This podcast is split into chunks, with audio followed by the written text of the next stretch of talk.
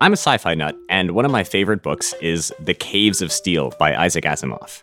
It's all about this hard boiled, grisly detective who gets assigned a strange new partner a robot.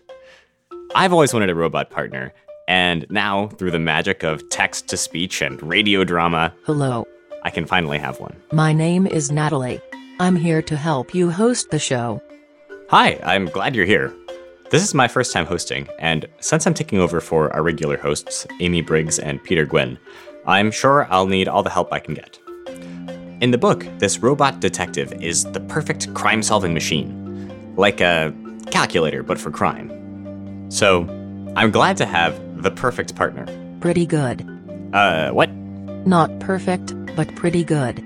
Sometimes we make mistakes. Uh, little mistakes. Not exactly. Well, I'm sure it's not that bad. At least nothing serious, like using humans as batteries, or turning the universe into paperclips, or subtly perpetuating systemic racism. No, no, and yes. Ah, well, how bad can it be? Research shows that voice enabled assistants are likely to have a higher accuracy rate when understanding white American male voices, as compared to any other identity. Okay, subtle and annoying, but not too bad. What else? In 2015, Google's photo categorization software was found to be labeling black people as gorillas. Ugh, that's pretty bad. But it was six years ago. I'm sure we've worked out all the kinks by now. Since 2019, at least three black Americans have been arrested because facial recognition used by police misidentified them. Oh boy. That's what this episode's about, isn't it? Correct. Like in your detective story, humans are teaming up with AI systems all over the world. These systems are pretty good. But not perfect. Correct. If we're not careful, the machines trained by humans will inherit the same flaws, biases, and imperfections as humans. I'm Brian Gutierrez. And I'm Natalie, from a text to speech program. I'm a podcast producer for National Geographic, and you're listening to Overheard, a show where we eavesdrop on the wild conversations we have here at Nat Geo and follow them to the edges of our big, weird, beautiful world. This week, we look at some of the biases showing up in artificial intelligence and how we can do better. More after the break.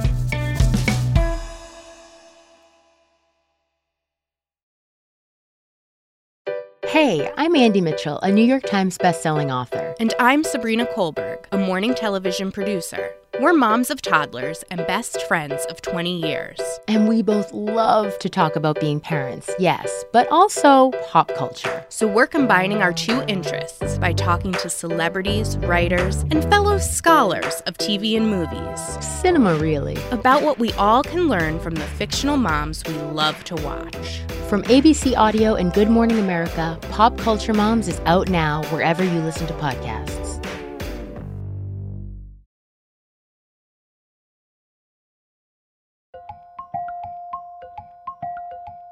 On the afternoon of January 9th, 2020, Robert Williams, an African American man who lives in a Detroit suburb, arrived home from work. And waiting for him were two unexpected visitors Detroit police officers who arrested him on his front lawn. I was I was completely shocked and stunned to be arrested in broad daylight in front of my daughter, in front of my wife, in front of my neighbors. It was one of the most shocking things I ever had happen to me. This audio comes from an interview with the ACLU. It's sadly a familiar story a black man arrested with no idea why. But this scenario is a little different. Williams was held overnight in a crowded cell for 18 hours before he was pulled into a room for questioning. And that's when he finally learned why he was being detained. A detective turns over a picture of a guy and he's like, This isn't you? I look. I said, No, that's not me. He turns another paper over. He said, This isn't you either? I picked that paper up and hold it next to my face. And I said, This is not me. I'm like, I hope y'all don't think all black people look alike. And then he says, Well, the computer says it's you. His accuser was a cold, hard algorithm. Facial recognition software had incorrectly matched Williams to a blurry surveillance photo. he laid the papers out on the table. And at that time, I was still guilty in their eyes This isn't you either? until the pictures don't match. And they left them on the table and they looked at each other like, oops. Police released Williams later that night and eventually dropped the charges against him. But that came after thousands of dollars in legal fees, missing time at work, and the humiliation of being arrested in front of his family and neighbors. The ACLU says Robert Williams was the first known wrongful arrest in the United States, based on an incorrect facial recognition match. And Robert Williams's case is not an isolated event. We looked into it and found at least three examples of people of color who have been wrongfully arrested based on flawed facial recognition software. There is clearly something funny going on here.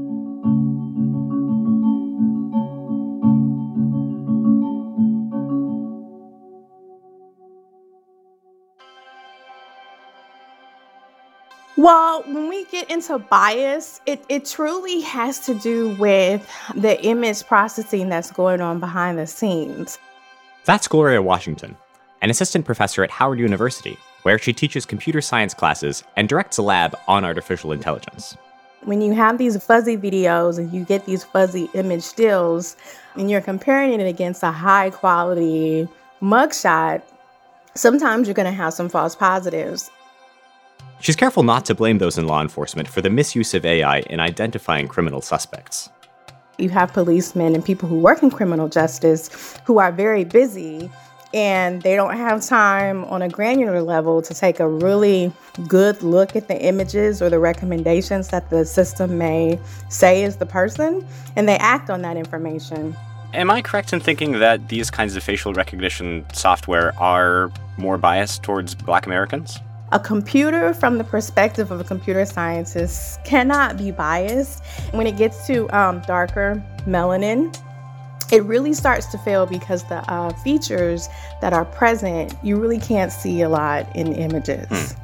Like, even if you look at myself, like right now, I have hair that is covering part of my eye, and I am a darker skinned individual. And if the lighting is not correct, um, sometimes parts of my features can be occluded or can be fuzzier, can be noisier. Okay, so darker skin shows up differently in pictures and might be the source of some of these errors.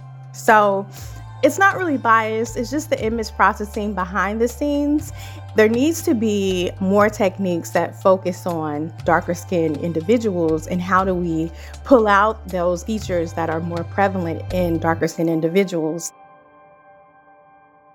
Facial recognition algorithms learn to recognize faces by seeing lots of examples. Gloria explained that these programs can develop blind spots if it wasn't shown enough of them. So, in order to to teach the AI something, you have to show it a bunch of pictures. Yes. And it seems like you're saying that that original group of pictures you show tend to favor one group or another. Why why are so many of these data sets uh, to start with skewed one way or another? Well, I, so I, I think it's like an academic problem. Gloria explained that a lot of this data tends to come from college students, who are not particularly diverse in terms of age and ethnicity. How do you know if a data set is diverse? You know, my impression is that there's like millions and millions of images. How do you know if there's an issue? Well, for me, um, I had no choice but to look at these um, databases of millions of images where my entire day was looking through these databases to determine how diverse they were. How many images do you think you looked at to, to code with this information? Well, there was a, a data set from Hong Kong that had a minimum of a million, and I was there for three years. So I, I would, uh, at a minimum, it was a million because I had to truly. You looked at a million images? Yeah, you kind of. Wow. when That's I insane. think about it, it was tedious, but I kind of got really good at doing it. Spending three years to manually review a million images is one solution, but it's not necessarily practical. Is there an easier way to figure out if a dataset is biased? I reached out to Patrick Grother, a computer scientist with the National Institute of Standards and Technology, or NIST, to find out. would you mind holding your phone kind of like you're doing a phone call? For one hour? Really? I have to do that? I, I thought maybe. Brian, did you make him hold the phone for an hour? Part of what Patrick does with NIST is publish a monthly report on the accuracy of facial recognition software. For the first time in 2019, Patrick and his team decided to check not just how accurate these programs are generally, but to break it down by race. Uh, various colleagues across the US government were interested in, well, how serious is this problem and what is this problem? The problem was obvious. After Patrick and his team evaluated software from 99 developers, a majority of the industry, they concluded that these programs misidentified African Americans and Asians anywhere from 10 to 100 times more than Caucasians. So even with essentially pristine photos uh, of the, the kind of that appears in your passport, or of the kind that the police take in a in a booking mugshot setting, good photos would give you false positive uh, variations, particularly by race, also by age, and less so by sex. Given that there have been maybe three or four false arrests based on these facial algorithms, do you think it's too soon for us to rely on them in this way? So, yeah, that should be concerning. It occurred in fingerprint recognition from latent fingerprints in the past also. And, and and it's you know this is not an easy call to be made by the people who do that uh, for a living, but the overarching policy should be to make the investigators aware that the algorithms can make mistakes, that the algorithms are merely producing candidate identities and not saying anything definitive about uh, whether the, the, it's the same person or not. So it, it could be helpful in terms of like testing the algorithm. You could show somebody a picture of the face you fed to the algorithm and then see if it's actually that person. There are limits to this. In the case of Robert Williams, remember, he was the Detroit man who was falsely arrested. The Detroit police had been told that the match was only a lead. So, in that case at least, a disclaimer wasn't enough. Patrick also explained that human reviewers might not even be able to tell if a fuzzy surveillance photo actually is a suspect recommended by the algorithm. Face recognition algorithms are now a lot better than humans are. Wow. That's really surprising. I think, you know, we have this sort of sense that cu- that computers aren't that great at recognizing images. Like today, I had to do a CAPTCHA where I was supposed to pick out stop signs out of a series of pictures. You know, and it's surprising to me that computers would have difficulty picking out stop signs, but be able to recognize faces better than I could. You've got to remember that there's been a, a, a, a an enormous amount of research put into face recognition, both uh, in the, the academic world and in in the commercial world. And so, you know, because there's money to be made, algorithms have been developed to to excel at this task. My big takeaway from speaking with Patrick was that facial recognition AI works really well in general, but the mistakes it does make tend to disproportionately impact people of color. And that has led to the false arrests of people like Robert Williams. This isn't you? This is not me. This isn't you either? Like, I hope y'all don't think all black people look alike. Well, the computer says it's you. So, how do we fix these problems for the long term? Gloria Washington says it all comes down to who is making the algorithm in the first place. When you look at the actual numbers of the number of skilled workers who work for Google or Facebook or these big tech companies who are Black, it's not even close to the percentage of Black people who are um, in the US population. Hmm. It's less than 3%. This lack of diversity creates blind spots. Yeah. There's not enough diverse people at the table to identify the things that are happening with the bias that's going on. And it's continued because it's it's like it's the old boy and or frat kind of environment. So we've allowed it to continue, but they really need to open the door to everyone. If you have input and you are knowledgeable in AI, you should be able to contribute to the algorithms and the techniques that are being built. Google, in particular, has been struggling recently. According to Google's annual diversity report, just 1.6% of Google staff are black women. there's definitely no secret that Silicon Valley in general has, you know, a diversity problem. There's no there's no two ways about it. That's Tiffany Deng, a program manager at Google working in algorithmic fairness and AI. I think that we should all approach uh, AI with a healthy dose of skepticism at all times. It can make our lives easier, um, it can make us safer, but it also has the potential to reinforce negative stereotypes and make things harder for people and exclude people, right? Tiffany pointed out that AI systems tend to reflect the qualities of the people who build them, both the good and the bad. I think it's really important to understand that AI learns from us. It learns from our behaviors. I always you know, like to say that there are no engineers in the background that are very insidious and want to make things like really bad for people. That's not it. The most likely scenario is that, you know, there just aren't people in the room that can give a different perspective on like how things could go wrong. A Google spokesperson says they have hundreds of people working on responsible AI, and they will continue expanding their work in this area.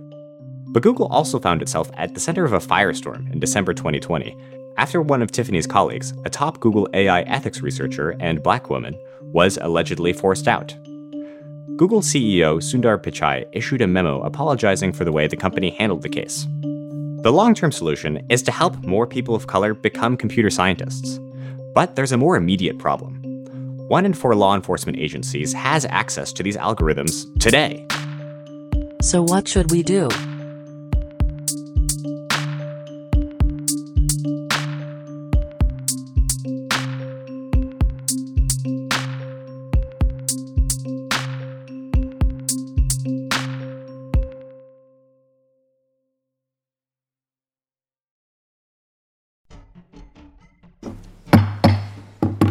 Committee will come to order.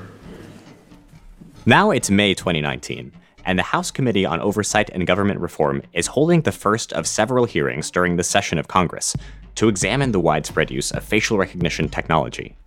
The room is packed with lawmakers, academics, and computer scientists who are all concerned with the technology's impact on civil rights and liberties. Due to the consequences of failures of this technology, I decided to focus my MIT research on the accuracy of facial analysis systems. That's National Geographic emerging explorer Joy Buolamwini. Joy is the founder of the Algorithmic Justice League, which works to fight bias in machine learning. These studies found that for the task of guessing a gender of a face, IBM, Microsoft, and Amazon had errors of no more than 1% for lighter skinned men. In the worst case, those errors rose to over 30% for darker skinned women. Given such accuracy disparities, I wondered how large tech companies could have missed these issues. A year before this hearing, Joy published a study with more than 1,200 faces, showing three facial recognition software programs from leading companies misclassified darker skinned faces, particularly those of women. Joy's research is among the first to explore the errors with facial recognition technology with regards to race. Patrick Grother's study on racial bias in AI was partly inspired by her work. We all have biases, but technology should be better than humans. We've all been trained to trust computers to be these accurate, fair, and flawless machines. But without trying, human biases have turned up in the software. Civil liberties activists say it might be time to rethink those applications. At a minimum, Congress should pass a moratorium on the police use of facial recognition as the capacity for abuse, lack of oversight, and technical immaturity poses too great a risk, especially for marginalized communities. Several cities around the country have taken heed. In 2019, San Francisco became the first major US city to ban the use of facial recognition technology in law enforcement. And soon, cities around the country followed, including Boston, Portland, Oregon, and Springfield, Massachusetts. Oh no, does that mean humans are taking jobs from robots? Uh, I, I'm sorry to say it, Natalie, but I think this is a job for humans. Please explain. Uh, don't get me wrong, AI is great, and it generally works pretty well. But we need to be careful when the consequences of making a mistake are really high. Around 10 million arrests are reportedly made each year. There are only a handful of known false arrests from AI. Well, just one is too many, right? But those are just the ones we know about. There could be many, many more. And we already know that facial recognition tends to make more mistakes with people of color. Almost without anyone knowing it, systemic injustices are finding their way into these algorithms. So, for now, I just don't think the world is ready for AI detectives. I understand. Goodbye, partner. now I need to find a new friend. Hey Siri, do you think AI is biased? Hmm, I don't have an answer for that. Is there something else I can help with? I don't think there's anything you can do.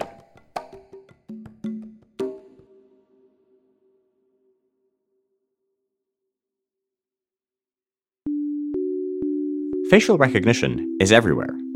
For full disclosure, National Geographic Partners' co parent company, the Walt Disney Company, is beginning to test using facial recognition instead of tickets for admission to the Magic Kingdom at Disney World. 2020 has been an especially strange time for facial recognition because so many people are wearing masks for COVID 19. We've included an article in the show notes about how one San Francisco company is checking whether or not people are wearing masks using AI. As we found out in our interview with Patrick Grother, most humans are not very good at identifying faces of people they don't know. But London police have been working with gifted individuals called super recognizers to help ID suspects in high profile cases. I took the test and I scored 8 out of 14, so I'm definitely not a super recognizer, but you might be. And subscribers can read our cover story The Robot Revolution Has Arrived. It's all about the latest advancements in robot hardware and software, and where things are going next. That's all in your show notes. You can find them right there in your podcast app. Overheard at National Geographic is produced by Jacob Pinter, Laura Sim, and Alana Strauss. Our senior producer is Carla Wills, who produced this episode. Our senior editor is Eli Chen. Our executive producer of audio is Davar Ardalan, who edited this episode. Our fact checkers are Julie Beer and Robin Palmer. Our copy editor is Amy Kolczak. Ramtin Arablouei sound designed this episode, and Hansdale Hsu composed our theme music. This podcast is a production of National Geographic Partners. Whitney Johnson is the Director of Visuals and Immersive Experiences. Susan Goldberg is National Geographic's Editorial Director. And I'm your host, Brian Gutierrez. Thanks for listening, and see you all next time.